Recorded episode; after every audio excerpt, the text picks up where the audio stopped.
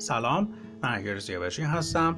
خوشحالم که با اپیزود چهارم از پادکست آموزشی توسعه کسب و کار ایبل میزبان شما هستیم. امروز می‌خوایم در خصوص مزیت های رقابتی پایدار در تبلیغات صحبت بکنیم. یکی از مهمترین مباحثی که در دنیای مدیریت بازاریابی و استراتژیک مطرح میشه مزیت رقابتی هستش.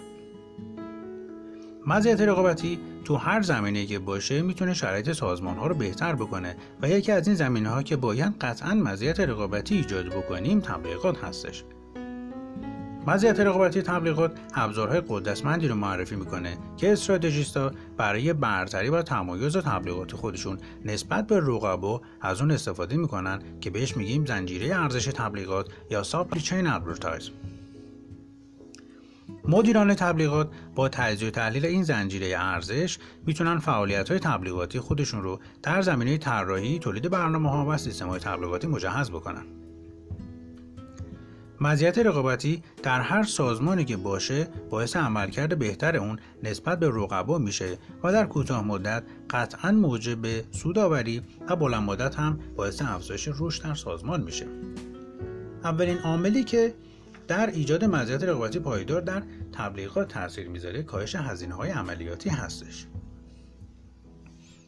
یکی از مهمترین هزینه هایی که حتی تو بودجه های کشورهای پیشرفته هم بسیار مورد توجه قرار گرفته چون باعث شده که مبالغ سنگینی رو روی دوش شرکت ها بذاره مدیران و متخصصان باید بتونن با سازوکارها، برنامه ها و تاکتیک های مناسب هزینه های تبلیغاتی رو کنترل کنن تا به یه نقطه بهینه برسن. طراحی برنامه های کاهش هزینه های عملیاتی تبلیغات یکی از وظایف مهم و اصلی مدیران تبلیغات هستش. یه مثال براتون بزنم شرکت HP با استفاده از یه استراتژی خیلی خاص تونست سود بسیار زیادی رو در مدت زمان کوتاهی به دست بیاره. HP بخشی از هزینه های تبلیغات خودش رو با شرکت های تولید کننده مواد خامی که باهاشون در ارتباط بود مشارکت کرد. مدیران تبلیغات می‌تونن با تکنیک ها و راهکارهای خلاقانه هزینه های عملیاتی رو کاهش بدن و بتونن مزیت رقابتی پایداری رو ایجاد بکنن. عامل دومی که در ایجاد مزیت رقابتی پایدار در تبلیغات تاثیر می‌ذاره افزایش اثر بخشی هستش.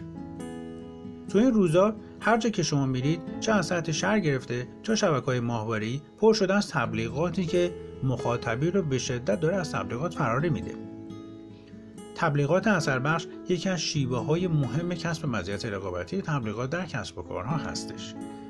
ما تبلیغاتی رو می‌تونیم اثر بخش بنامیم که مخاطب گرا و با توجه به شناخت نوع مخاطب و رفتار اونها طراحی ارائه بشه.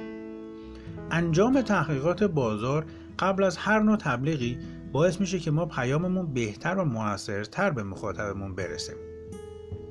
و همچنین باعث میشه که ضایعات تبلیغات ما کاهش پیدا کنه برای اینکه بتونیم به مزیت رقابتی تبلیغاتی پایدار برسیم. امیدوارم که مطالب این هفته ما براتون مفید بوده باشه. تا هفته آینده بسیار مواظب خودتون باشید. خدا نگهدار.